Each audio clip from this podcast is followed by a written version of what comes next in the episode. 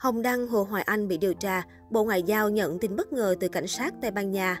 Liên quan đến vụ việc của hai nghệ sĩ Việt đang bị điều tra tại Tây Ban Nha, Bộ Ngoại giao đã có những thông tin mới nhất. Hiện tại, nhạc sĩ Hồ Hoài Anh và diễn viên Hồng Đăng đang được tại ngoại. Tại cuộc họp báo thường kỳ chiều 7 tháng 7, đại diện Bộ Ngoại giao cho biết, thông tin cập nhật về hai nghệ sĩ Việt Nam đang bị điều tra ở Tây Ban Nha với cáo buộc xâm hại tình dục đối với trẻ vị thành niên 17 tuổi và xâm phạm quyền riêng tư.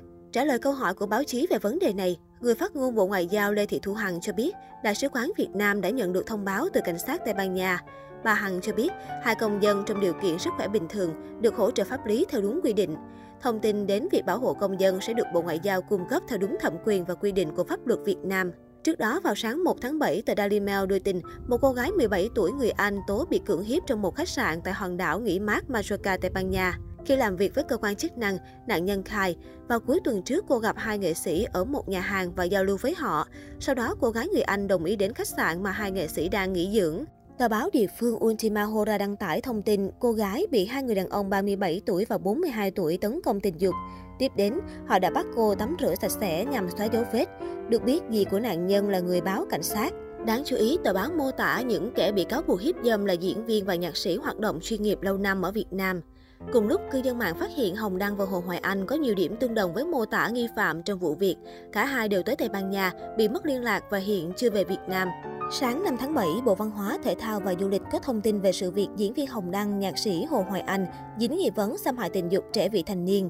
Tại họp báo, nhiều cơ quan báo chí đặt câu hỏi với lãnh đạo Bộ Văn hóa, Thể thao và Du lịch về sự việc của hai nghệ sĩ Hồng Đăng và nhạc sĩ Hồ Hoài Anh đang bị cáo buộc xâm hại tình dục đối với trẻ vị thành niên 17 tuổi và xâm phạm quyền riêng tư. Trả lời các câu hỏi trên, Thứ trưởng Bộ Văn hóa, Thể thao và Du lịch Tạ Quang Đông cho biết, sự việc liên quan đến diễn viên Hồng Đăng, nhạc sĩ Hồ Hoài Anh vẫn đang là nghi vấn.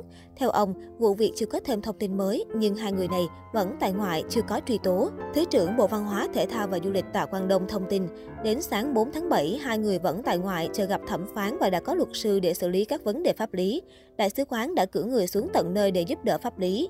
Chia sẻ về vụ việc của Hồng Đăng và Hồ Hoài Anh, thạc sĩ luật sư Nguyễn Thanh Hà nhận định, muốn biết mức hình phạt cho hai nghệ sĩ cần căn cứ vào quá trình điều tra cũng như xét xử của tòa án sở tại Tây Ban Nha. Vì sự việc xảy ra ở Tây Ban Nha, khả năng là tòa án Masoka sẽ xử lý. Theo tôi, nếu tòa ở Tây Ban Nha xét tội xử lý về mặt hình sự thì khi chấp hành xong hình phạt ở bên đó, hai nghệ sĩ sẽ không phải chịu mức phạt ở Việt Nam. Trong trường hợp tòa án Tây Ban Nha kết luận hai nghệ sĩ không có tội, họ không bị xét xử theo quy định của pháp luật. Trong trường hợp tòa án khẳng định có tội, thì hai nghệ sĩ sẽ chấp hành hình phạt ở Tây Ban Nha. Ví dụ như Minh Béo đã thụ án ở Mỹ thì về Việt Nam không liên đới gì nữa. Trong khi đó, theo bà Trần Trà My, cử nhân ngành luật quốc tế từng làm luật và phiên dịch ở Tây Ban Nha cho biết, khả năng phải ngồi tù như mạng xã hội Việt Nam đồn thổi là rất thấp do hai nghệ sĩ không cư trú ở Tây Ban Nha, có nhân thân rõ ràng và không có nguy cơ gây hại cho xã hội. Bà Trà My phân tích, Tây Ban Nha có ban hành đạo luật gần đây về việc quấy rối và xâm hại tình dục. Dù lời khai của nạn nhân có thật hay là giả, thì công an vẫn bắt nghi phạm và giam giữ trong tối đa 72 giờ. Trong 72 giờ này, công an sẽ tìm luật sư do nhà nước chỉ định, nếu không thuê luật sư ngoài và phiên dịch cho nghi phạm, lấy lời khai của nghi phạm và chuẩn bị hồ sơ cho việc xét xử nhanh tại tòa sau 72 giờ. Theo thông tin của báo chí Tây Ban Nha, thì quá trình 72 giờ này đã kết thúc, hai công dân Việt Nam không khai nhận hành vi. Việc này thường do luật sư khuyên nghi phạm như vậy với những vụ án chưa có tình tiết rõ ràng. Sau khi xét xử, tòa án sẽ có quyết định trục xuất hoặc nghi phạm phải chịu hình phạt bồi thường dân sự về chi phí y tế hay tinh thần cho nạn nhân.